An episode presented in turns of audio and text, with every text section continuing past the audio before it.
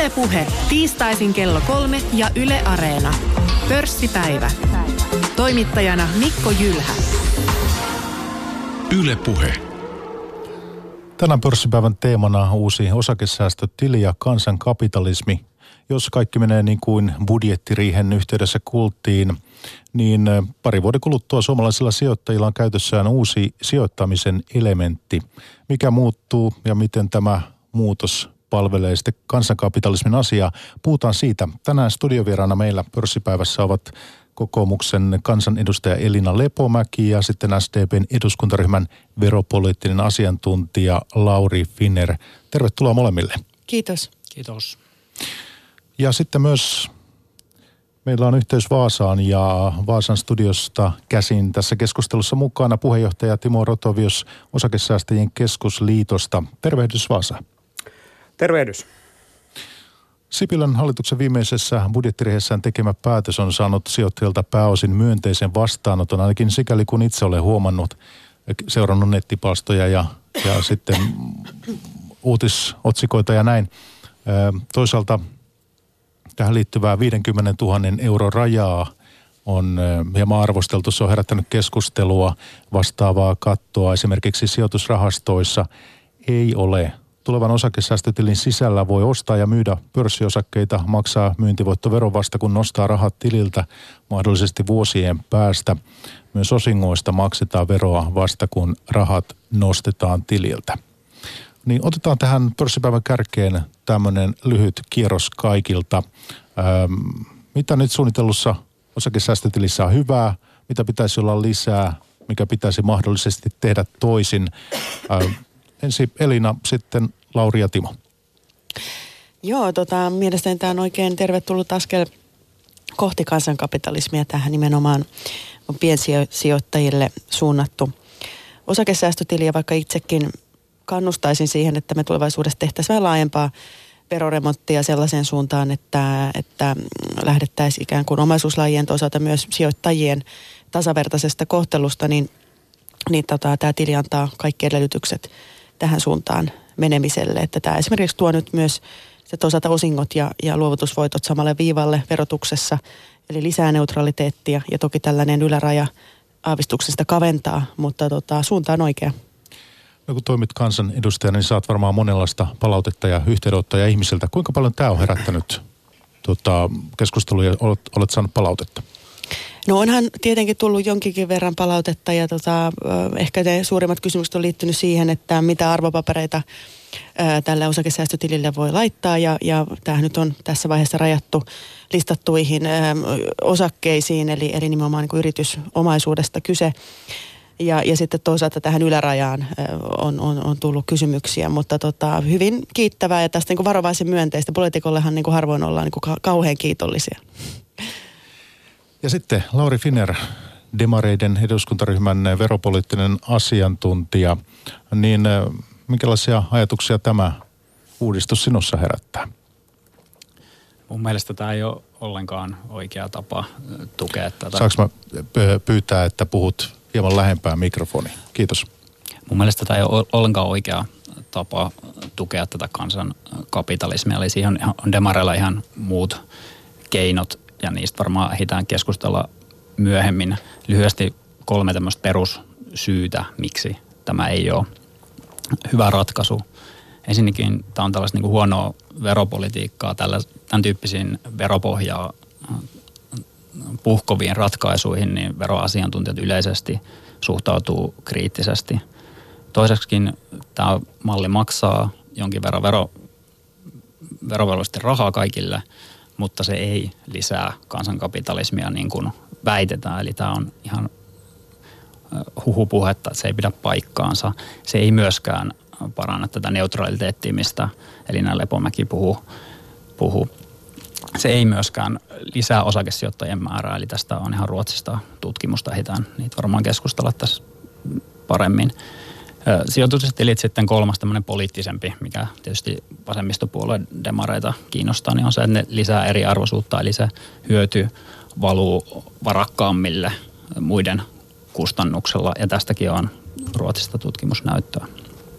Ja tosiaan meillä on koko tunti pörssipäivässä nyt käytössä syvennytään näihin asioihin, mutta en tietenkään nyt odota sinun pitävän tässä mitään vappupuheita tai ideologisia linjauksia, mutta kysyn kuitenkin sen, että kun siellä olet tällä hetkellä töissä demareiden eduskuntaryhmässä, niin miten siellä suhtaudutaan no ylipäänsä kansankapitalismiin?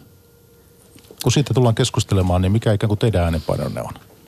No, tämä, on, tämä on hyvä kysymys. Mä oletan, että tässä keskustelussa tästä itse kaikki on jossain määrin samaa mieltä. Eli, eli me ollaan sinänsä sitä mieltä, että, että ihmisten kannattaa säästää, sijoittaa sitä kautta osittain, osittain varaut, varautuu tuleviin riskeihin, jos sattuu jotain. Et sinänsä sinne ongelma, kysymys on siitä vaan, että tämä on meidän mielestä huono keino, koska se ajaa täysin vastakkaisia ää, suuntia.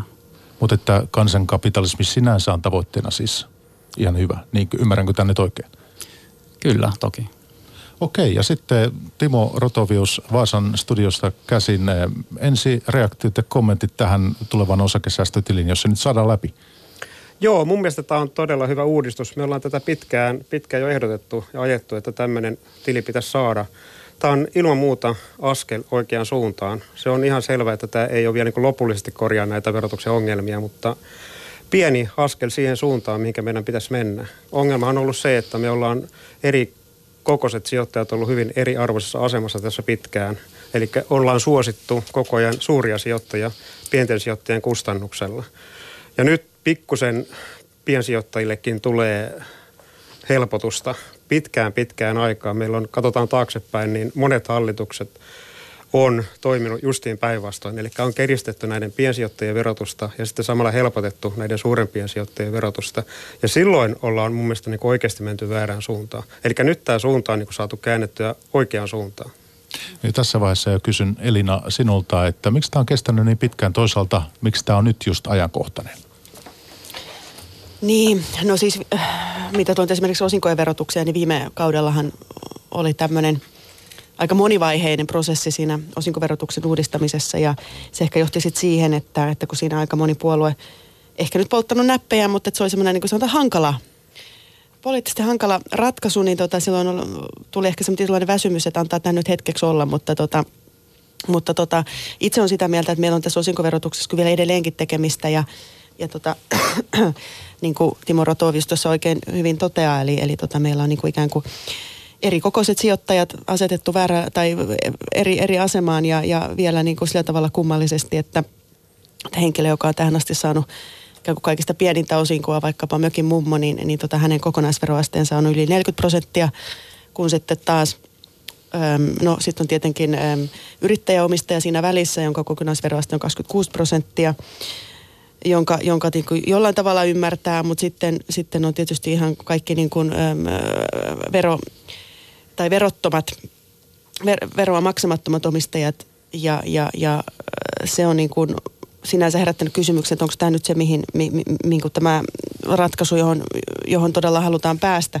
Sen takia mä en ihan ymmärrä tätä Laurin argumenttia siitä, että, että tässä yhteydessä puhutaan nyt jostakin eriarvoisuuden lisäämisestä, koska kaksi asiaa tietenkään tässä ei puhkota veropohjaa sen takia, että kyse ei ole mistään verohelpotuksesta tai verovapaudesta suinkaan. Siis tämä ainoastaan siirtää siirtää verotusta ja, ja asettaa tosiaan niin kuin osingot ja luovutusvoitot niin kuin ikään kuin samalle viivalle siten, että, että, että olisi myös neutraali sen suhteen, että missä, missä muodossa yritys tuottaa arvoa ja jakakoista ulos vai ei. Eli, eli se on niin kuin ensimmäinen asia. Toinen on se, että, että mitä tahansa tehdään pääomatuloverolle, niin, niin tota, mistä tässä nyt sitten niin lopulta on kysymys, tai omistamisen verotukselle, niin, niin se ei luonnollisesti koske henkilöitä, joilla ei ole pääomatuloveroja. Mutta mä olen kaikin mokomin valmis keskustelemaan siitä, että miten me laajennetaan sitä porukkaa, joka saa myös pääomatuloa. Ja erityisesti tarkoittaa sitä, että lasketaan työhön kohdistuvaa verotusta. Ja Laurilla on mahdollisuus tämän tunnin aikana tuohon tietenkin myös vastata. Ja tehdään kuitenkin tässä vaiheessa sillä tavoin, että Timo sieltä Vaasasta käsin, niin minkälaista palautetta sinä olet saanut tästä, tästä mallista, teidän niin jäsenistön piiristä? Onko tullut myös kritiikkiä? No ei kyllä, niin tota, se mitä niin tota, kritiikkiä tuli silloin, kun tätä mietittiin, oli se, että näitä osinkoja ajateltiin jätettävän tämän tilin ulkopuolelle. Mutta nyt kun tämä päätös on sellainen, että osingotkin on siellä tilin sisällä, niin kyllä se palaute on ollut hyvin kiittävää. Ainoa oikeastaan tämmöinen niin kritiikki on kohdistunut siihen ylärajaan, eli se 50 000 yläraja, että sitä ei odotettu, että semmoinen tulee. Ja siitä, siitä on jonkun verran kuullut, että se ei ole oikein hyvä asia. Hei, kun tästä nyt puhutaan uudesta osakesäästötilistä ja esityksestä siihen liittyen, niin tarkkaan ottaen välttämättä kaikille radiokuuntelijoille tämä ei ole ihan täysin selvillä, että minkälainen malli on ja mitä se tarkoittaa. Tehdään niin, että puheenvuorossa ihan hetkeksi kolme neljä minuuttia lainsäädäntöneuvos Paula Kirppu tulee valtiovarainministeriöstä ja hän oli vieraana aamu kertoo, että tästä uudesta tilistä avasi sen tarkoitusta ja toimintaa, niin kuunnellaan miten hän tätä uudistusta kuvaili. No itse asiassa niin tässähän nyt verotuksellisesti tuodaan tämmöinen tavallisen säästäjän, sijoittajan osakesijoittamismahdollisuus lähelle tämmöistä välillisen sijoittamisen muotoa. Eli käytännössä sitten loppujen lopuksi niin tämä lisää, parantaa niitä mahdollisuuksia, että tavallinenkin piensijoittaja voi sitten valita, että mikä hänelle sopii parhaiten, minkälainen sijoitusmuoto. Että haluaako sijoittaa suoraan osakkeisiin vai haluaako sitten käyttää rahastoyhtiöiden palveluita tai esimerkiksi vakuutuskuorta tai jotain muuta tämmöistä vaihtoehtoa. Miten tämä käytännössä helpottaa tai auttaa sitten tällaista piensijoittajaa? No itse asiassa sitten, jos mietitään sitä, että miten tämä nyt sitten voisi toimia. Että nythän me tietysti puhutaan semmoisesta valmistelussa olevasta sääntelystä, jossa sitten vielä nyt kaikki tämä lainsäädäntöprosessi pyörii ja tarkentuu, vielä täsmentyy kaikki. Mutta että se, miten tämmöinen tili toimisi, niin sehän olisi lähinnä sitten se, että on palveluntarjoaja, se on pankki tai sijoituspalveluyritys todennäköisimmin, jonka kanssa sitten tehdään sopimus. Ja itse asiassa, jos on aikaisempaa kokemusta osakesijoittamisesta, niin ei tässä sitten oikeastaan paljon muuta semmoista ylimääräistä tule. Eli on se rahatili jotka, ja säilytys, jotka, jotka sitten liitetään siihen sopimukseen. Ja tämä on nimenomaan nyt tämmöinen henkilökohtainen tili ja kaikki rahatilit ja säilytykset on omissa nimissä. Luonnollinen henkilö voi avata tämmöisen tilin. Ja, ja tosiaan niin sitten, sitten tämä palveluntarjoaja pitää kirjanpitoa siitä, että mitä siellä tilillä sitten tapahtuu ostot, myynnit, niiden osto- ja myyntihinnat ja, ja nimenomaan se, että paljonko sinne tilille on talletettu varoja. Ja miten verot hoidetaan tässä järjestelmässä? No sitten nimenomaan nyt, kun tässähän nyt, niin kuin ollaan varmaan lehdistä luettukin, niin tähän on semmoinen 50 000 euron katto ajateltu nyt sitten tässä vaiheessa. Eli sitten tämmöiselle tilille voi tallettaa maksimissaan rahaa tämän summan ja sen voi sitten tallettaa pienissä erissä tai kerralla, miten nyt sitten kenelläkin on sitten se rahatilanne sillä hetkellä. Ja, ja tosiaan niin sitten sen, sitä voi sitten sijoittaa osakkeisiin nyt, nyt tämän mallin mukaisesti.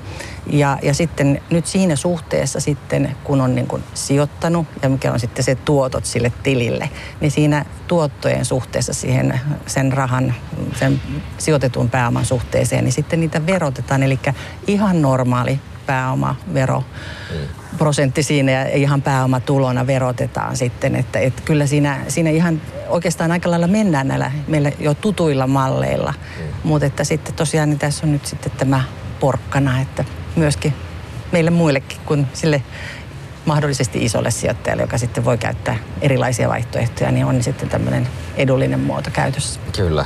No, eli se on minä asiakas, joka sitten päätän, että miten sijoitetaan. Tässä ei ole mitään salkuhoitajaa välissä tai muuta tällaista. Joo, nimenomaan se on nyt tässä sitten se, se juttu. Eli jos ajatellaan, että sehän sitten riippuu just siitä, mitä kukakin arvostaa, että haluaako tehdä itse ne sijoituspäätökset, osaako, jaksaako nähdä sen vaivan, että kaivaa ne tiedot esiin siitä sijoittamisesta, mitä tarvitsee, vai haluaako käyttää sitten esimerkiksi jotain salkunhoitajaa siellä rahastoyhtiössä, joka sitten tekee hänen puolestaan ne päätökset.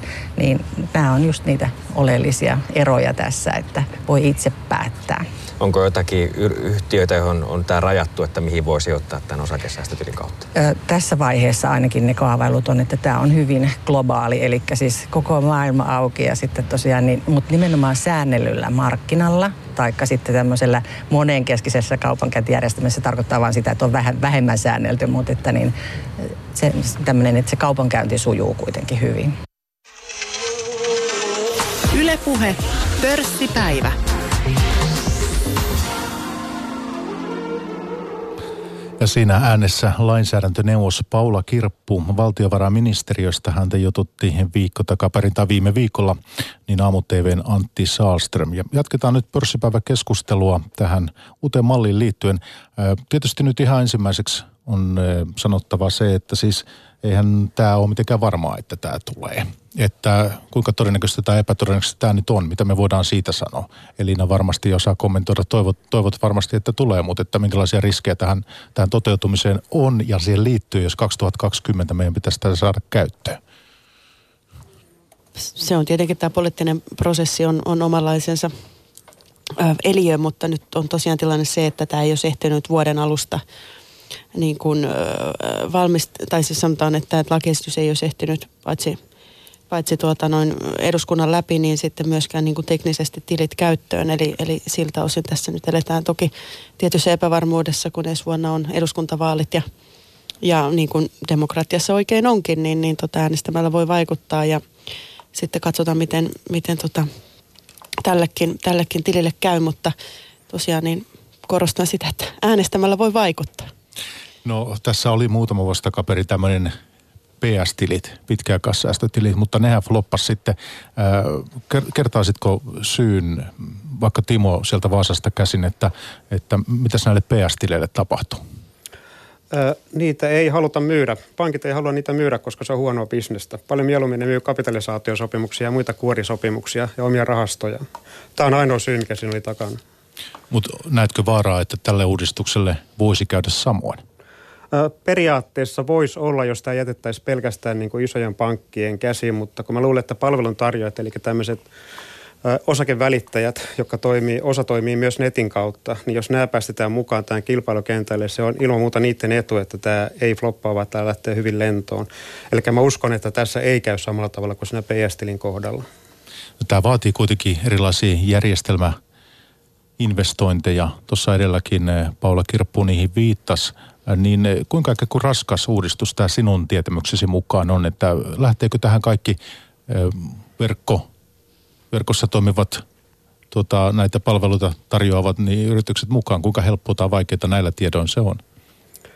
No ei välttämättä kaikki lähde, mutta semmoiset, joille suomalaiset asiakkaat on tärkeitä, niin mä luulen, että niiden on kyllä niin tota, jossakin vaiheessa viimeistään pakko lähteä. Ja ei se, kun katsoo, mitä Ruotsissa on tapahtunut, niin ei se, se tili siellä on monimutkaisempi kuin mitä tässä nyt on suunniteltu, mutta ei sielläkään, niin tota, ei se ole ollut ongelma, että siihen ei kilpailua tulisi. Et sä uskot, että näin käy? Kyllä mä uskon, että tähän lähtee käytännössä ne kaikki tärkeimmät mukaan. Timo, niin mikä sinun arviosi on, kun tunnet tätä sijoittamisen kenttää ja tunnet piensijoittajia, niin onko tämmöinen uudistus, niin saako tämä houkuteltua uusia piensijoittajia mukaan? No kyllä meni tota, äh, ainakin tämä järjestö, jota minäkin, minäkin nyt edustan, niin kyllä meillä on vakaa tarkoitus siihen, että me yritetään saada myös tätä kautta uusia sijoittajia innostumaan siihen, että kannattaisi pikkusen miettiä sitä, että kun saa rahaa pikkusen säästettyä tilille, niin kannattaisiko ne tehdä jotain järkevämpää kuin vaan pitää siellä pankkitilillä. Eli kyllä tämä sillä tavalla niin kuin voi tuoda lisää, lisää niin tota, osakesäästäjiä. Näin, näin minä ainakin uskon ja toivon. Ja teillä on tällä hetkellä jäsenmäärää jotakin, mä veikkaisin hatusta, ja niin 30-40 000? Se on tällä hetkellä noin aika lailla 30 000, kyllä. Lauri, miten tämä, että jos me saadaan, siellä on pankkitileillä suomalaisilla rahaa se 80 miljardia, jos me saataisiin tietysti tämä verotus sitten puhutaan ja avataan sitä yksityiskohtaisemmin, mutta että eikö ole lähtökohtaisesti, jos me saataisiin tämä raha liikkeelle, niin siitä koko, koko tuota kansantalous hyötyisi. Niin, ehkä tätä nä, nä koko sijoitustiliä tästä näkökulmasta, eli, eli sijoitustili sinänsä, siinähän siirretään vaan rahaa, rahaa tilille, tilille toiselle, eli siinä ei sinänsä niin kuin synny talouteen mitään uutta. Ja tämä on niin esimerkiksi VM-työryhmien näkemys ollut, että tässä ei, ei synny mitään, sillä että myydään pörssiosakkeita toiselta toiselle, niin raha siirtyy osakkaalta osakkaalta, ei yhtiöön, ja siinä ei niin kuin talouteen sinänsä synny mitään uutta – Ehkä äh, mielellään vastaisin tuohon Elina Lepomään edelliseen kommenttiin, eli hän, hänellä on kaksi, kaksi väitettä, että, että tämä ei puhko veropohjaa. Äh, tämä VMn viimeisin viime perjantaina julkaistu arvio, jonka mukaan tämä vuositasolla kustannukset olisi vuonna 2025 160 miljoonaa valtiolle tämän verran veromenetyksiä, jonka sitten tietenkin hyötys, hyötys ne osakesijoittajat ainakin sinä vuonna. Tästä, tästä niin arviosta 56 miljoonaa kolmasosa olisi tällaista verovuotoa ulkomaisille, ulkomaisille sijoittajille. Ja valtiovarainministeriön tässä raportissa on tuotu esiin, että tätä ei itse asiassa todennäköisesti saataisi koskaan takaisin. Eli me tehdään tulonsiirto ulkomaalaisille sijoittajille. Se, se on niin kuin nimenomaisesti määritelmästi verovuotoa. Toinen äh, riski, joka liittyy tähän neutraalisuuskysymykseen, on sitten se, että, että siinä vaiheessa, kun sinne tilille on kertynyt niitä tuottoja, tuottoja niin suomalainenkin sijoittaja voi itse asiassa niin välttää verot muuttamalla sellaiseen maahan, jossa näitä nostoja tililtä ei muuteta. Eli me itse asiassa kannustetaan paradoksaalisesti suomalaisia muuttamaan ulkomaille. Tämä on näissä vakuutuskuorissa jo reaalisoitunut. Se myös kannustaa siihen, että odotetaan, että pääomatuloveroprosentti laskee. Eli Yhdysvalloissahan on tähän yhteisöverouudistukseen liittynyt tällainen veroloma. Eli firmat on leputtanut ulkomailla iso, isoja määriä rahaa odottamassa äh, republikaanien lupaamaa verolomaa. Nyt republikaanit Trump voitti, verolomaa toteutui, se säästettiin se raha, mutta se vaikutti niin kuin markkinoihin epäneutraalisti, eli se ohjasi ihmisten käyttäytymistä. Tässä ei olla saatu sitä, äh, sitä niin kuin ohjausvaikutusta pois. Sitten toinen, toinen kysymys, mikä, mikä liittyy näihin äh, tuloeroihin. Niin meillähän on, on Ruotsista kokemusta. Eli Ruotsissa on tämä ISK-tili ollut käytössä vuodesta 2012. Se, se on vielä myönteisempi osakesijoittajille, eli niiden verohyöty on vielä suurempi kuin tässä mallissa, koska se hyöty on jää. Siellä, siellä tuli kesällä paikallinen valtiotalouden tarkastusvirasto julkaisi tämmöisen raportin, jossa tutkittiin sen vaikutuksia. Selvisi, että veromenetykset 2012-2017 oli 43 miljardia kruunua suhteessa siihen, että se verotus olisi ollut niin kuin normaalia niin sanotusti. 4 miljardia euroa. Ja kun ne on kasvanut viime vuosina, niin se on noin miljardi vuodessa. Eli tämän verran on siirretty tuloja osakkeomistajille ja samanaikaisesti löytyy finanssivalvonnan valvonnan tilasto, jonka mukaan itse asiassa osakesijoittajien määrä suhteessa väestöön on laskenut ja itse asiassa kolmena ensimmäisenä vuotena, kun tämä sijoitustili oli käytössä, niin osakesijoittajien jopa absoluuttinen määrä on laskenut. Sama, tässä samassa tilastosta käy ilmi se, että tämä, kun vuonna 2011 ennen näitä tilejä, niin 45 prosenttia osakkeesta keskittyy suurimmalle tuloluokalle yli miljoona kruunua tienaaville, niin 2017 tämä luku on 55 prosenttia, eli 10 prosentilla on osakkeiden omistus keskittynyt tänne. Ja samaan aikaisesti kun potti ei ole kasvanut, niin se tarkoittaa, että se tulot keskittyy entistä suuremmalle osalle. Ja se, se tarkoittaa sitä, että kun muut on pienempinä tuloina maksanut tämän ö, miljardia euroa, euroa, niin muut on itse maksanut näille suurituloisille, ketkä sijoittaa, eli Ruotsissa 18 prosenttia väestössä, Suomessa 13 tällä hetkellä. Tässä Saako oikeastaan ihan muutama? Ensimmäinen asia on se, että, että jos joku saa veroalennuksen, niin se ei ole tulonsiirto. Se tarkoittaa sitä, että henkilö saa pitää suuremman osan siitä tulosta, jonka hän on itse aiheuttanut työnteollaan tai, tai sijoittamalla, niin saa pitää siitä aavistuksen verran enemmän itse. Kyse ei ole tulonsiirrosta. No sitten tähän näin, että ää, Lauri väitteeseen siitä, että, että ei synny mitään uutta. Tämä on aika mielenkiintoista niin kuin ihan tällaisessa valtavirran talousteoriassa, jossa kuitenkin on, on selvää, että, että ää, yritykset tai mikä tahansa muotoinen riskinotto niin, niin tarvitsee rahoitusta. Mitä tehokkaammin se rahoitus on järjestettävissä, on se sitten oman tai vieraan pääoman ehtosta, niin sitä paremmat edellytykset on tällaiselle riskinotto – tai riskin ottamiselle ja, ja sitä kautta syntyvälle innovoinnille ja, ja, ja yrittämiselle ja työpaikoille ja sitä kautta kansantalouden yleiselle vireydelle ja sitä kautta myös veropohjalle ja verokertymälle. Eli se, että tässä ei syntyisi mitään uutta esimerkiksi sillä juuri, että, että no A, kotitalouksilla jäisi enemmän sijoitettavaa ja heidän vaurautensa kasvaisi, tai B, sitä kautta, että rahoittamisen olosuhteet tai rahoitusolosuhteet niin kuin aavistuksen verran paranisi, niin tota, se vaatisi kyllä vahvaa vastaväitettä tai niin. vahvoja perusteluita. Niin, tosiaan tuossa Timo Rotovius, äh, osakesäästäjien puheenjohtaja, niin vakuutti, että ainakin hänen näkövinkkelistään, niin tämä kuitenkin lisäisi tätä suorin osakesijoitusten attraktiivisuutta. Mutta sinä sitten ette Lauri tätä argumenttia ja, ja osta. Niin no, tässä on vastakkain niin tilastotieto, empiirinen tilastotieto, mitä oikeasti on tapahtunut. Vastaan sitä, että joku on sitä mieltä, että uskon, että sillä voi joku pieni vaikutus olla, mutta meillä ei ole mitään, mitään näyttöä sinänsä siitä. Ja mun mielestä, jos tuohon Elinalle vielä sanon, niin hän toi esiin, että ei ole kyse, kyse tulonsiirrosta, mutta mun käsityksen mukaan kuitenkin budjetti pitää mennä valtiolle umpeen ja se tarkoittaa sitä, että, että siellä, siellä pitää, pitää niin kuin veronalennukset rahoittaa pitkässä juoksussa jollakin, joko toisilla veronkorotuksilla tai, tai niin tota, tai sitten menoleikkauksilla ja se, mihin ne kohdistuu, niin se, se toki ratkaisee. Ja sitten puhutaan tästä tutkimus, tutkimustiedosta, niin itse asiassa sitähän esimerkiksi viimevuotisen VMn veroraportin niin keskeinen väite, että siitä ei mitään näyttöä, että veron alennuksilla luotaisiin talouskasvua. Eli sen, kun katsotaan vaikka, vaikka kokonaisveroaste, joka on yleinen, yleinen mittari, jolla mitataan verotuksen tasoa, niin Pohjoismaat, joissa kokonaisveroaste on korkea, niin niiden talous on myös menestynyt ja samoin muut OECD-maat. Tässä on pakko oikeastaan taas ihan pari juttua. Siis Lauri, tämä täytänkin ymmärtää, että, että tosiaan niin tämä jotenkin vastakkain, että Ruotsissa on tuossa asiat niin kovin huonosti, kun siellä on ihmiset niin kuin päässyt vaurastumaan.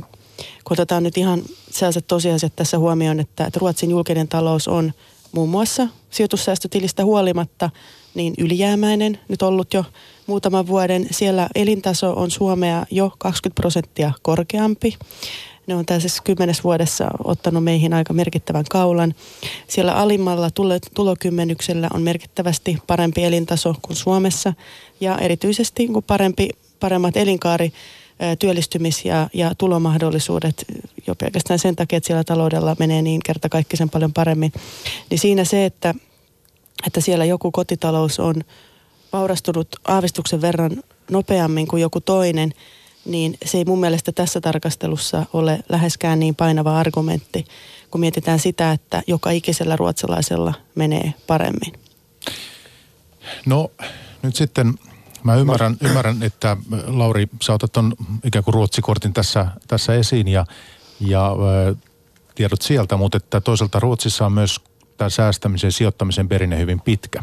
Et siinä mielessä se kyllä on eh, poikkea Suomen tilanteesta aika tavalla että kuinka suoria johtopäätöksiä me voidaan sitten siitä vetää, niin, niin me, meillähän ei ole mitään faktaa nyt tässä. Mehän emme voi, suor, niin kuin sanoa, voimme ottaa ikään kuin sieltä, sieltä jotakin osviittaa, mutta eihän se meille kaikkea kerro kuitenkaan. Niin, tohon, jos sen verran kommenttina, niin kaikki, kaikkihan tieteellinen tutkimus perustuu historiaan ja aineistoihin. Ja tässä kuitenkin voidaan pitää Ruotsia, toki on paljon eroja Ruotsissa, mutta mut jos kuitenkin samalla tavalla sielläkin osakeomistus jakautuu sillä tavalla, että siellä hyvin harvat omistaa paljon, niin kuin Suomessakin. Eli Suomessa 13 prosenttia ihmisistä omistaa osakkeita, 87 prosenttia ei omista. Ja Ruotsissa suunnilleen samalla tavalla se jakautuu ja ei siinä ole niin mitään tällaista niin ratkaisevaa eroa. Sitten sit toinen on tämä, että, on, on, että Ruotsin talouskasvu on e-, erilainen, niin sitähän nyt ei ole mitään näyttöä, että sillä olisi mitään tekemistä tämän sijoitustilin, ISK-tilin kanssa, mikä Ruotsissa on käytössä. Että siinä on niin monta, monta muuta ero, eroavaa tekijää Suomen ja Ruotsin välillä, että se olisi ihan oman keskustelunsa paikka sitten. Jos nyt kuitenkaan lähdetään sitä ainakin tavoite, mikä on sitten realismia ja kuinka paljon tämä saa uusia ihmisiä markkinoita, mutta ainakin tavoite nyt tässä on tällä uudella tilimuodolla, että, että uutta rahaa ikään kuin tulisi sitten osakesijoituksiin ja suurin osakesijoituksiin, niin Timo Rotovius osakesäästäjistä, entäs jos käy niin, että me nyt sitten houkutellaan uusia ihmisiä markkinoille ikään kuin syklin loppuvaiheessa? Voiko tämän nähdä näin, että rohkaista ihmisiä tulemaan nyt, kun arvostustasot on monien mielestä aika kovia? No lyhyellä tähtäyksellä totta kai aina voi tapahtua niin, että jos nyt lähtee mukaan osakemarkkinoille, niin hetken päästä sitten tulla alaspäin. Totta kai, jos katsotaan vuoden kahden tähtäyksellä, niin se on aina mahdollista. Mutta tämä tili ei ole luonteeltaan semmoinen, että se sopisi niin tämmöiseen lyhytaikaiseen sijoittamiseen. Eli päinvastoin, että tässä on kyllä se idea, että sijoitetaan pitkällä tähtäyksellä. Eli esimerkiksi toi veroetu, mikä tässä syntyy – esimerkiksi osinkojen osalta, niin kyllä se ehdottomasti tarkoittaa sitä, että se raha täytyy olla siellä tilillä useamman vuoden, että siitä syntyisi jotakin hyötyä. Ja mä olisin vielä halunnut korjata tuossa, kun äsken Lauri Finer tässä sanoi, että tämä on joku veron alennus. Siitähän nyt ei ollenkaan kysymys. Päinvastoin tässä niin tota, maksetaan enemmän osingoista veroa ennen pitkää, koska siinä jää se osinkoverohuojennus jää pois. Ja myös sitten niin tota, myyntivoitoista maksetaan ennen pitkään enemmän vero, koska hankintaminen olettama jää pois. Eli itse asiassa tässä niin kuin verotus kiristyy tältä osin. Mutta se etu, mikä tässä on, on se, että nyt niin tota, jos me tänä vuonna tai ensi vuonna tai muutaman vuoden kuluessa, kun me maksettaisiin välittömästi vero, niin me ei sitä tehdä, vaan se veron osuus jää sinne tilille ikään kuin kasvamaan korkoa. Ja silloin tämä sijoittaja itse saa siitä ennen pitkää tätä kautta paremman tuoton, mutta täytyy huomata, että myös verottaja saa tätä kautta hyvän tuoton sille sijoittamalleen veroosuudelle. Eli jos mitä paremmin se sijoittaja menestyy, niin samalla tavalla jos verottaja menestyy entistä paremmin. Eli tämä on niin semmoinen win-win tilanne, että molemmat voittaa. Mistä niin verohuojennuksesta tässä ei todellakaan ole kysymys. No tähän Timo vastasi oikein hyvin, mutta tota, tosiaan tästä Laurin tarkastelusta jää kaikki nämä dynaamiset vaikutukset huomiotta ja sen takia nostin tämän Ruotsinkin esimerkin nimenomaan laajemmassa mittakaavassa myös huomioon, että, että sillä, että kotitaloudet voivat vaurastua ja, ja ö, käyttää ne rahat muun muassa rahoittamaan uusia yrityksiä, uutta riskinottoa, uusia työpaikkoja, niin sitä kautta siitä hyötyy koko yhteiskunta. Ei voida tarkastella tätä vaan ikään kuin yksittäisenä veroratkaisuna. Ja sitten toisekseen, niin, niin kuten tässä on tullut jo useamman kerran todettua, niin, niin kyse nyt ei ole siitä, että, että tässä niin kuin mitenkään suuressa mittakaavassa vältettäisiin veroja, vaan, vaan osittain tässä poistetaan semmoisia ikään kuin verokynnyksiä tai helpotuksia, jotka on ollut tähän asti käytössä. Tai no, osinko verotuksessa tosiaan, tosiaan tämä 15 prosentin verovapaus ja sitten toisaalta hankintameno olettama. Ja sitten toisaalta kyse on kyse on siitä, että tuodaan nimenomaan piensäästäjille semmoisia mahdollisuuksia, jotka tähänkin asti on olleet ihan täysin laillisesti, erityisesti suuremmilla sijoittajilla saatavilla. Niin tämä ikään kuin lisää neutraliteettia tällaisessa kokonaistarkastelussa. Joo. Ensiksi Timo Rothoviukselle ihan täsmennyksenä, niin tämä veron alennus, mitä tarkoitin, niin se on budjetin näkökulmastahan se on veron alennus, eli budjetti pitää kattaa joka tapauksessa, vaikka vaikka mahdollisesti joskus tulevaisuudessa saadaan jotain takaisin. Ja toiseksikin mehän ei tiedetä, mitä me saadaan. VMn arvion mukaan erityisesti näille ulkomaisille sijoittajille se on lopullinen veromenetys ja VMn tässä arviossa se on kolmas osa tästä koko, koko potista. Eli tämä on ihan puhdas, puhdas menetys Suomen kansantaloudesta. Sitten toinen tämä dynaamiset vaikutukset. Mä puhuin nimenomaan dynaamisista vaikutuksista, mitä Ruotsissa on tapahtunut. Eli siellä ei ole osakesijoittajien määrä kasvanut, omistukset on keskittynyt vauraammille. Se on myös lisännyt sillä tavalla sukupuolten välistä taas eriarvoisuutta, että, että koska naisten osuus, niin kuin naisilla tämä omistus on vähentynyt enemmän kuin miehillä. miehillä. Sitten mitä puhutaan tuloeroista, niin meidän pitää ehkä palata täältä niin kuin meidän eduskunnan eliitin näkökulmasta vähän niin kuin myös keskivertokansalaisen näkökulmaan. Eli siellähän ongelma ei ole mikään niin kuin verotus, verotus sinänsä, että ei kannata. Eli tällä hetkelläkin kannattaa sinänsä osakkeisiin sijoittaa. Ongelma on se, että, että keskiverto suomalaisella kotitaloudella on – 10 000 rahoitusvarallisuutta, siellä on 5 000 euroa tilillä. Henkilökohden laskettuna se on alle 5 000, kun kotitaloudessa on, on yli, yli kaksi, hen, kaksi henkeä. Sitten kun lasketaan, jos tämä kotitalous nyt siitä huolimatta, että tällä samalla keskivertokotitaloudella on 70 tonnia asuntolainaa, niin laittaisi riskillä osakkeisiin, osakkeisiin tämän vaikka 5 tonnia kymmeneksi vuodeksi. Siitä voi laskea, laskea keski, tämmöisellä 6 prosentin tuotolla, josta osa olisi osinkoa ja osa luovutusvoittoa, niin mikä tämä verohyöty kymmenes vuodesta tällaiselle tavalliselle kotitaloudelle, vaikka siinä tilanteessa, että hän laittaisi heti sen kymmeneksi vuodeksi, niin se olisi, se olisi noin 170 euroa kymmenes vuodessa, 17 euroa vuodessa. Tämä ei niin kuin millään tavalla tällainen niin kuin hyödytä, hyödytä sitä ja niin kuin, se on niin vähän, vähän tuloa. Samaaikaisesti keskimääräinen niin veronmaksaja maksaa 25 euroa ulkomaille pelkästään tästä. tästä. Et ihan niin kuin marginaalinen tuloveron alennus saman hintaluokan tuloveroalennus niin kuin ansiotuloverotuksessa, niin siitä saisi kymmenkertaisen summan. No nyt sitten lyhyet kommentit tähän, niin Elina ensin. Joo, no tota, tosiaan niin tässä Laurilla menee useampi asia vähän sekaisin, eli, eli tota, tosiaan tämä, että omistus keskittyy vauraammille, niin tämä ilmiöhän meillä Suomessakin on ihan täysin todellinen ja suomalaiset kotitaloudet itse asiassa, erityisesti kansallisessa, kans, anteeksi, kansainvälisessä vertailussa, niin omistaa varsin vähän. Meillä nettovarallisuutta on kotitalouksilla vähemmän kuin mikä on EUn keskiarvo. Ja erityisen paljon se, kun, kun kotitaloudet jotain omistaa, niin se on keskittynyt tosiaan niin pankkiteleille tai sitten siihen omistusasuntoon se, se omaisuus. Ja, ja tosiaan niin kuin kaikki omaisuus on toki hyvästä, ei siinä mitään, mutta siinä on merkittävä riskikeskittymä kotitaloudelle, kun on onnistunut työuransa aikana säästämään, säästämään ja sitten kaikki, kaikki varat on kiinni varat on kiinni asunto-osakkeessa. Hyvä sentään, että on siinä. Että siitä, siitä ei ole kahta sanaa, mutta sen takia, kuten tässä ihan alussa totesin, niin sinulle Lauri ja, ja demareille, niin oikein kun kutsu tällaisiin verotalkoisiin, että mitä jos lähdetään tosiaan uudistamaan Suomen verotus kauttaaltaan semmoiselle tasolle, että ihmisille jää enemmän käteen siitä raskaasta työstä, jota tekevät.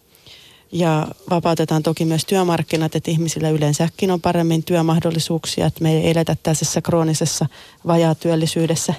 Ja sitten sen lisäksi katsotaan myös tämä omistamisen verotuksen kokonaisuus yhdessä yritetään tänään kuitenkin pitää fokus tässä, tässä osakesäästötilissä ja, ja mitä kaikkea se sijoittajalle muuttaa ja merkitsee. Mutta että Timo, haluatko Vaasasta käsin, niin, niin antaa tähän kommentin tässä vaiheessa. Joo, tämä kuulostaa vähän erikoiselta tämä Laurin esitys, että siitä niin tota, yksittäiselle sijoittajalle tästä tilistä ei hänen mielestä ole käytännössä yhtään mitään hyötyä, mutta kuitenkin sitten valtion tarolle tässä on hirveät tappiot. Et sitä on vähän niin kuin, joku siinä yhtälössä nyt ei oikein, mä, oikein niin tota, täsmää. No haluatko Lauri, Lauri vastata tuohon? Joo, totta kai pitää, pitää vastata. Yhtälöhän ei ollut tuo, tuo, vaan yhtälö on se, että vaikka otetaan tämä 2025 arvio, mikä VMllä on, 160 miljoonaa. Si- siitä se 56 miljoonaa menee ulkomaille. Se hyödyttää ulkomaisia sijoittajia. Se on aivan, aivan selvää, että se joku sen saa – sitten tästä, tästä lopusta reilusta sadasta miljoonasta, niin siitä voi sanoa, että siitä semmoinen 90 prosenttia karkeasti niin hyödyttää niin kuin 10 prosenttia suomalaista varakkaimmista niistä, jotka sijoittaa. Sitten tilanne on kuitenkin viime kädessä, että yli 80 prosenttia ihmisistä niin ei hyödy, hyödy tästä mitään. Mitä Elina Lepomäelle vielä vasta, vastauksena, että et toki, tokihan me keskustellaan verotuksesta ja meillä on sekä tähän sijoitustoimintaan omat mallimme. Meillä on, julkaistiin keväällä tämmöinen vero-ohjelma, jota muun muassa kokoomuksella ei sinänsä ole tällaista julkista vero jossa on otettu kantaa näihin asioihin ja siihen tämä meidän linjauksetkin perustuu. perustuu. Ja siellä, siellä niin kuin lähtökohtana on se, että, että, että työn verotusta alennetaan, että siellä ensisijaisesti, koska nimenomaan se tavallinen kansalainen, jolla ei ole lainkaan sijoituksia – sijoituksia, joka ei hyödy tästä, niin sitä kautta se hyöty tulee. Ja meidän vaihtoehtobudjetissa, niin sinne on se alennus ja se on paljon suurempi kuin tämä hyöty. Mutta tänään tosiaan, niin kuin edellä jo sanoin, niin keskitytään tähän sijoittajan asiaan ja, ja piensijoittajan tulokulmaan ikään kuin jätetään BKT vähän vähemmälle tässä yhteydessä vaikka tietysti sitäkin tuossa edellä jo sivuttiin. Mutta siis tähän liittyen nyt kaksi asiaa, mikä haluaisin ottaa esiin. No toinen on asumisen verotus, mitä kaikkea siihen liittyy, ja toinen on tämä ammattiyhdistysliikkeet.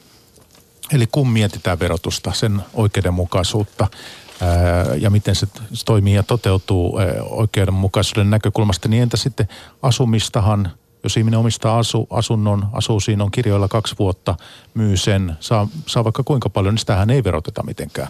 Mutta jos joku meidän kuuntelija on omistanut vaikka Wärtsilää 25 vuotta, Raisio 20 vuotta, niin eihän hän koskaan päästä, pääse ikään kuin verosta eroon. Että onko tämä teidän mielestä kuinka niin kuin oikeudenmukaista? Pitäisikö tälle tehdä jotakin? No kyllä on selvää, että Suomen verojärjestelmä on, on vahvasti tukenut asumista ja sitten on tietysti myös ollut asuntolainojen korkovähennysoikeus ja tästähän nyt ollaan tällä kaudellakin oltu peruuttamassa ja, ja todennäköisesti se voidaan nyt näiden matalien korkojen aikana niin, niin poistaa kokonaan. On tietysti vahvat poliittiset perusteet sille, minkä takia myös omistusasumista tuetaan ja, ja, ja toisaalta niin kuin se, että jos omistusasumisen myyntivoitto vapautta lähdetään tai oman asunnon tai asumuksen myyntivoitto vapautta, niitä verovapautta lähdetään poistamaan, niin se saattaa lyhyellä tähtäimellä aiheuttaa tässä niin lukkiuttamis ilmiön, eli se, että ihmiset ei sitten niin helposti myykkää sitä asuntoa ja muuta esimerkiksi työn perässä.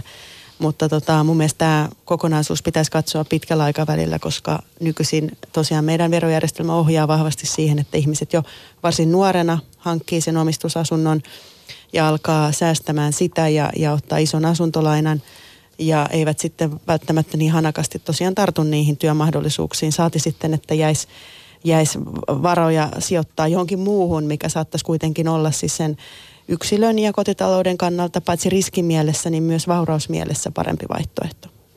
Niin, Lauri, toimit Demareiden eduskuntaryhmässä veropoliittisena asiantuntijana.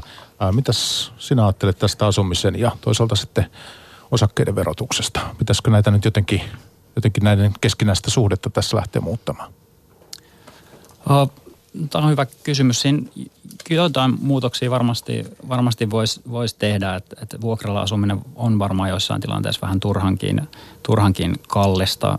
Se ihan ilmenee siinä, että kun on mahdollisuus ottaa asuntolaina, kun on varallisuus sen verran korkea, niin heti niin kuin kuukaudessa asumiskustannukset laskee tosi paljon – jos on mahdollista asua omistusasumissa. Tämä ei välttämättä ole ihan, ihan täydellinen tilanne. Ehkä mitään tämmöisiä yksittäisiä kysymyksiä, mitä tässä nyt lähivuosina tulee tähän liittyen ole, niin varmaan tämä kiinteistöverouudistus, eli, eli tämmöinen hanke on menossa, että kiinteistöverotuksen verotusarvot vastaa enemmän niitä käypiä, käypiä hintoja, niin tä, tällaista niin kuin me kannatetaan. Mut ihan, ihan, ja se mahdollistaa sitten sen, että, että kiinteistöverotuksen ehkä rooli verotuksessa muuttuisi ja ehkä, ehkä sit esimerkiksi varainsiirtoverosta saattaisi olla mahdollista, mahdollista sitten laskea, joka helpottaa sitten ehkä muuttoja.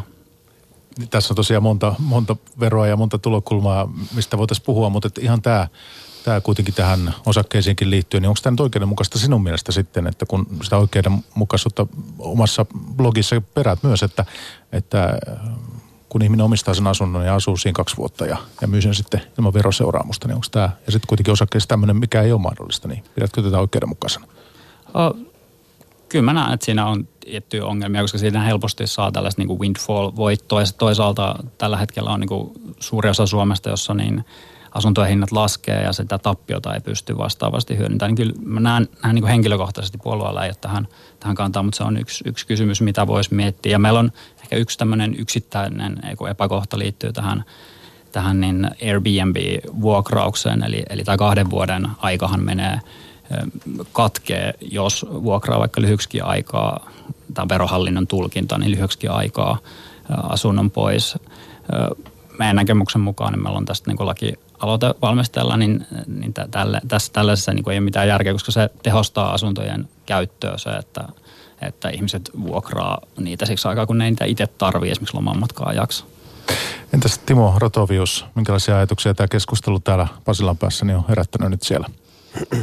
No noista asuntoja koskien, niin siinä on tosiaan tällainen, että kun kaksi vuotta on asunnossa asunut, niin saa sen verovapaasti myydä. Ja monessa maassa on tämmöinen samanlainen systeemi koskien esimerkiksi pörssiosinkoja. Esimerkiksi otetaan nyt vaikka Saksa. Siellä vuoden kuluttua, jo kun on omistanut, niin se on hyvin isot nämä huojennukset ja verotuksesta. Että kun niitä jonkun aikaa pitää osakkeita, niin sen saa myydä kokonaan verottomasti. Että se on niin periaatteessa ihan samanlainen systeemi, mikä koskee asuntoja. Ja mun mielestä, että jos verotusta halutaan niin jollain tavalla tehdä niin tota yhdenvertaiseksi näiden eri sijoitusmuotojen välillä, niin tähän suuntaan mekin voitaisiin ihan hyvin mennä. Mä olen samaa mieltä kuin Timo, ja, siis, ja sitten tässä tosiaan niin kuin olisi virkistävää Suomessa ajatella, kun lähdetään harmonisoimaan jotain verotusta, että voisi tosiaan niin kuin harkita sitä, että mitä jos harmonisoitaisiin alaspäin. Eli lähettäisiin siitä, että niin aidosti lähdettäisiin tukemaan kotitalouksien vaurastumista ja sitä, että tavallaan valtio ei ottaisi kantaa sen puolesta, että mikä on järkevää tai, tai mikä on suosi, suositeltavaa omistamista, mitä omaisuuslajeja ja, ja pitääkö valita passiivista vai aktiivista sijoitustoimintaa vai mitä, vaan annettaisiin ihmisille se mahdollisuus päättää. Ja, että luotaisiin semmoinen verokehikko, missä ihminen kun aidosti vaikka lähtisi kuinka köyhistä olosuhteista, niin, niin pystyisi niin omalla työllään niin vaurastamaan sellaiseen pisteeseen, että jäisi jotain säästöä. Sitten hän voisi itse aktiivisesti halutessaan päättää, että mihin sen varallisuuden sijoittaa ja kasvavan vaurauden laittaa ja, ja sitten myös toki jättää, jättää sitten myös perikunnalle sitä. Ja kyllä tämä tulee olemaan mitä suurempi kysymys tulevaisuudessa, kun mietitään sitä, että, että jos me halutaan aidosti hyötyä tästä globalisaatiosta ja, ja sen tuomista hedelmistä, niin meidän pitäisi pohtia, että halutaanko me Suomessa aina olla vain tällainen niin kuin torppariyhteiskunta, vai pitäisikö meidän sallia ihmisille myös se, että, että sitä lisäarvoa tulisi Suomeen myös omistamisen kautta. Ja sitten asumisen lisäksi toinen kysymys, mistä, mistä on tälläkin viikolla kirjoitettu kauppalehden otsikon ainakin huomasin, ja on tämä pysyvä, pysyvämpikin aihe ollut pitkään pinnalla, on tämä ammattiliittojen sijoitukset sitten. Ja sijoitustuotot siellä, että siellähän on satojen miljoonien, miljoonien omistuksia, on kiinteistöjä, on, on arvopapereita ja, ja näin. Matti Vireen, muun muassa Turun yliopiston professori, kritisoi tätä nykytilaa kauppalehdessä tällä viikolla. Öö, mites, entäs jos me otettaisiin nämä myös sitten verotuksen piiriin? Siitähän me saataisiin kassan täytettä mukavasti. Tota, no, tämä on monimutkainen, monimutkainen kysymys. Itse asiassa ennen kuin menen syvällisemmin aiheeseen, niin, niin totean, että Demarithan on itse ainut puolue Suomessa, joka on ehdottanut, että näitä AY-liikettä verotettaisiin verotettaisiin näistä sijoitustuotoista tämmöistä lähdeveroa, perittäisiin niiden osingoista. Mikään muu puolue tätä tehnyt, mutta meidän lähtökohta ei ole nimenomaisesti se, että verotetaan just AY-liikettä, koska AY-liike on osa, osa yleishyödyllistä toimintaa, säätiöitä, muita yleishyödyllisiä yhdistyksiä. Toisaalta vero, yleishyödyllisesti on osa tämmöisiä verovapaita instituutioita. Puhutaan eläkerahastoista, sijoitusrahastoistakin.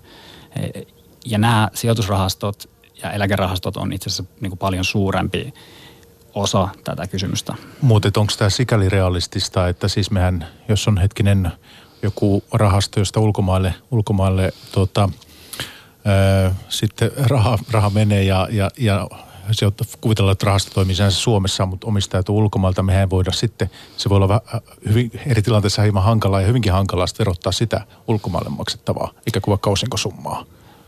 Itse asiassa ei, ei lainkaan. Eli tämän, ei lainkaan? Ei lainkaan, eli tämän tyyppisiä malleja on käytössä useissa maissa, Saksassa muun muassa peritään, peritään 15 prosentin veroa. Eli siinä on se idea, että kun EU:ssa on tällainen periaate, että vapaan, liikkuvuuden, vapaan pääoman vapaan liikkuvuuden periaate, eli ei, sen myötä ei saa syrjiä ulkomaisia sijoittajia. Eli jos annetaan verovapaus kotimaiselle sijoittajalle yhteisölle, vaikka rahastolle, niin sitten se sama varovapaus on annettava myös ulkomaisille. Siinä on se ongelma, että suomalaisen rahaston kohdalla, jossa on suomalaisia sijoittajia, me voidaan se myöhemmin verottaa, koska Suomi voi verottaa sen rahastosta nostettavaa tuloa, mutta ulkomaisen kohdallahan se ei toimi näin, koska ne sijoittajat on ulkomaisia, niin me ei voidakaan verottaa sitä enää myöhemmin. Sen takia tämmöinen lähdevero järjestelmä korjaa sen, mutta se edellyttää sitä, että sitten se kohdistuu myös samalla, samalla kotimaisiin, kotimaisiin toimijoihin. Sitten mitä jos puhutaan, mennään vielä takaisin tähän AY-liikkeeseen, joka on mun, Nimenomaan, joo.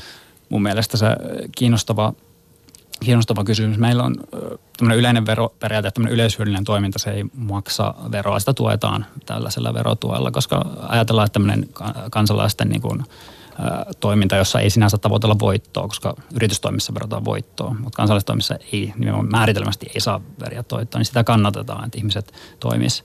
Ja siihen on, on luokiteltu AY-liike ja se on sinänsä perusteltu, koska AY-liikkeen toimintahan perustuu niin kuin kansainvälisiin niin kuin ihmisoikeussopimuksiin, eli esimerkiksi järjestäytymiseen, vapauteen ja sillä niin kuin tuetaan ihmisten järjestäytymistä siitä näkökulmasta näiden sijoitustoiminnan voittojen verottaminen ei vielä välttämättä olisi ongelmasta, mutta jos esimerkiksi ruvettaisiin verottaa näitä jäsenmaksuja, niin sehän estäisi järjestäytymistä. Se olisi ihan niin kuin ihmisoikeuksien kannalta ongelma, että tämmöinen niin historiallinen tausta tässä on. Mutta otetaan nyt semmoinen piensijoittaja, meilläkin saattaa olla kuulolla jolla on vaikka kuvitellaan 10 tonnin salkku. Ja sit saa keskimääräinen Helsingin pörssin osinkotuotto on se 4 prosenttia. Sä saat 400 euroa. Tänään, koska ei ole vielä uutta tilimuotoa olemassa, niin sä maksat siitä sen karkeasti ottaa neljäs osa menee veroon, että sit 400. Niin, ja sitten meillä on isoja tämmöisiä AY-liikkeitä, jotka ei tulosta osingoista maksa, niin onko tämä sitten, kuinka, kuinka reilu tilanne tämä on? Kyllähän tässä nyt aivan niin kuin eri mittakaavan toimijat sitten niitä veroja maksele tai ei maksele. Tähänkin ehkä hyvä tuoda se suhteellisuus tähän. Eli itse asiassa AY-liikkeellä on sinänsä niin kuin iso, ja, iso varallisuus, noin niin kuin puhutaan yhteensä jostain miljardin – kahden miljardin välillä, mutta kun se suhteudutaan vaikka suomalaisiin eläkerahastoihin, jossa on niin kuin 200 miljardia, suhteudutaan näihin pankkitileihin, mistä puhutaan, siellä on 80 miljardia, niin puhutaan tosi pienistä summista. Sieltä ei niin kuin edes teoriassa ole saatavissa, kun ihan sanotaan muutama, hyvä jos 10 miljoonaa. Eli niin kuin suhteellisuus, että näitä verottamalla saataisiin niin kuin jotenkin älyttömän paljon, niin se ei pidä paikkaansa, että ne isot rahat oikeasti muualla. No siis kysehän nyt ei pelkästään siitä, että miten tilkitään julkisen talouden ammottava kassa, vaan kyse on myös pitkälti oikeudenmukaisuudesta ja ja tosiaan niin kyse ei ole pelkästään osinkojen verovapaudesta, vaan, vaan niin kuin kaikesta, siis myös luovutusvoittojen verovapaudesta, mikä on ollut tietysti jännittävää tässä AY-liikkeen valtavasti uutisoitujen kiinteistökauppojen sun muuta yhteydessä. Ja tota, kyllä mun mielestä näinä päivinä voidaan aidosti debatoida siitä, että, että kuinka yleishyödyllistä on – on se toiminta, kun kuitenkin niin kuin käytännössä ajetaan pelkästään oman jäsenistön etua, saatetaan jopa niin kuin hyvin pienellä jäsenmäärällä niin, niin kiristää ikään kuin valtakunnan tasolla ja, ja, ja tota laajasti esimerkiksi sulkemalla Suomen liikennettä ja ulkomaankauppaa, niin tota, onko tämä kyse nyt ihan pelkästään yleishyödyllisestä toiminnasta? Sen sijaan koen, että, että yleishyödyllisyys kriteeri meillä kyllä kuitenkin toki pitää säilyttää. Että esimerkiksi jos mietitään urheiluseuroja, kansalaisjärjestöjä, niin, niin mikä jottei. Ja, ja se on mun mielestä niin kuin hyvä kysymys, että kun itse koet, että, että, että tämä järjestäytyminen jotenkin kärsi siitä, jos, jos tota jäsenmaksut laitetaan verolle, niin minkä ihmeen takia minun lahjoitukseni Luonnonsuojeluliitolle tai WWFlle kuitenkin ei ole sitten verovähennyskelpoista, eikö se ole yhtä järkevää ja kannatettavaa toimintaa. No ihan lyhyt vastaus Lauri sinulla. Vastauspuheenvuoro. No, tähänkin ehkä vastaa niin historiallisesti, mihin se perustuu, se ammattiliittojen jäsenmaksu, niin tulohan, verotus perustuu siihen, että verotetaan tuloa, eli vähennetään tuloista menot, tulon henkkimismenot ja tämmöinen ammattiliiton jäsenmaksu, niin se on luokiteltu, että se liittyy siihen tulon hankkimiseen, niin sitä kautta on tulkittu, että se on oikeutettu vähentää sitä sen sijaan täysin tähän tulon hankkimiseen liittyvä, liittymätön muu maksu, vaikka luonnonsuojeluliitolle se olisi niin kuitenkin eri, luonteeltaan erilainen. Sinänsä siitä saa keskustella, en sitä sano, mutta että tällä, näissä on niin tällaisia eroja.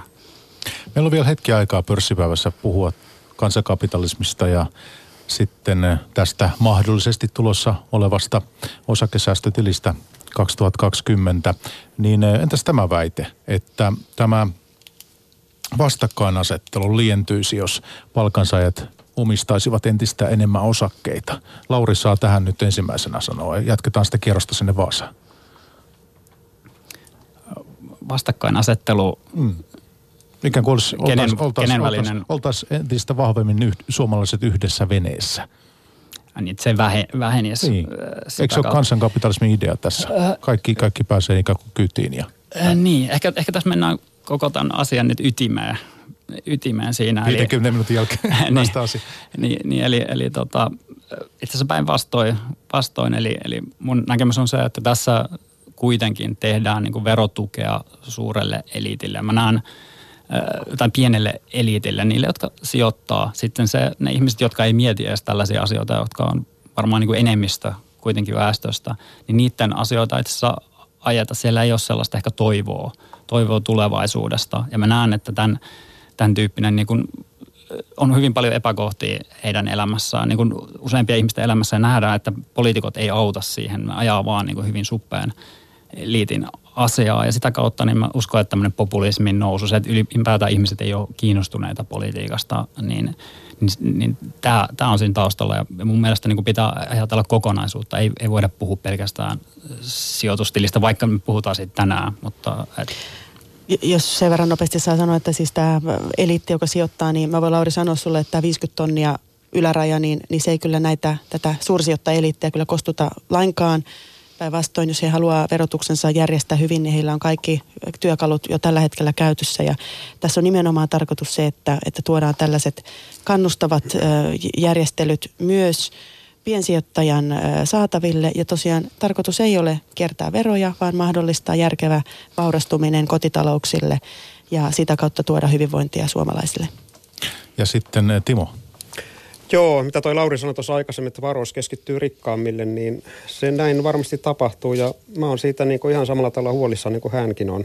Ja se on ihan hyvä, että tästä asiasta keskustellaan. Ja tämä tili esimerkiksi on yksi semmoinen asia, millä sitä tilannetta yritetään korjata nyt kun me tiedetään, että, ja se on oikeastaan vähän niin erikoista, että sosiaalidemokraatit nyt on niin tästä tilanteesta hirveän huonistunut. Ne oli itse hallituksessa silloin 2005, kun tämä systeemi luotiin, ja milloin sitä heikennettiin vielä 2013. Ja nyt sitten, kun ne on oppositiossa, niin nyt ne sitten huolestuneita verotuloista ja kaikesta tämmöisestä. Että tämä on päinvastoin, että tässä niitä, niitä virheitä, mitä silloin tehtiin, eli silloin suosittiin isoja sijoittajia – pienten sijoittajien kustannuksella, niin nyt siihen yritetään tehdä pieni korjaus. Ja nyt sitä sitten vastustetaan. Että tämä on mun mielestä niin kuin aika käsittämätöntä sosiaalidemokraateilta.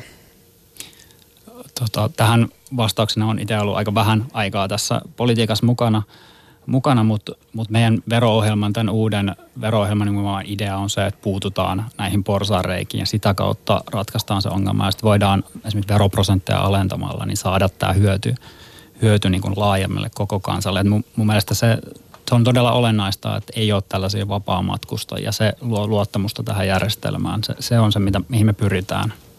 Mutta eikö teidän kannattaisi silloin aloittaa se purkaminen sieltä toisesta päästä, eikä näitä piensijoittajia just rokottaa? Nimenomaan näin, tämä on tämä meidän vero-ohjelman ydin, eli me puututaan nimenomaan esimerkiksi näihin vakuutuskuoriin. Kuoriin, niin se, sellainen ratkaisu, että niitä verotettaisiin niin kuin suoria sijoituksia samalla tavalla kuin Yhdysvalloissa esimerkiksi, niin se on se meidän meidän ratkaisu aivan oikein. Joo, toinen asia, mikä halusin vielä kiinnittää huomiota on se, että kun puhuttiin tuossa siitä, että tämä hyöty olisi ulkoma- ulkomaille, niin kyllä ne ulkomaalaisilla on tällä hetkellä jo keinot käytössä, että millä tavalla heidän ei tarvitse veroja maksaa. Että se, että siellä tulisi jotain piensijoittajia sijoittaa Suomeen tämän tilin kautta, niin kyllä se jää erittäin pieneksi. Että ne kaikki, joilla on pikkusenkin enemmän rahaa, niin kyllä ne sijoittaa tai muuta kautta, mistä tällä hetkelläkään ei tule veroja. Että mä en usko hirveän paljon tuohon, että se vuoto, niin kuin tuossa olisi millään tavalla oleellista. Toki sitä varmaan niin kuin voi jonkun verran tapahtua, mutta ei läheskään niin paljon kuin mitä sitten tapahtuu jo, joka tapauksessa. Tässä vaiheessa tunti on mennyt melkein, aika kiittää. Saatiin avattua tätä tematiikkaa. Meillä oli tänään vieraana tuossa viimeksi äänessä niin Timo Rotovius, Osakesäästäjien keskusliitosta, puheenjohtaja sieltä ja studiovirana tänään kokoomuksen kansanedustaja Elina Lepomäki ja sitten Demareiden eduskuntaryhmän veropoliittinen asiantuntija Lauri Finer. Kiitos kaikille teille keskustelijoille, että pääsitte osallistumaan tähän meidän pörssipäivään. Kiitos ja mukavaa syksyn alkua. Kiitos. Kiitos.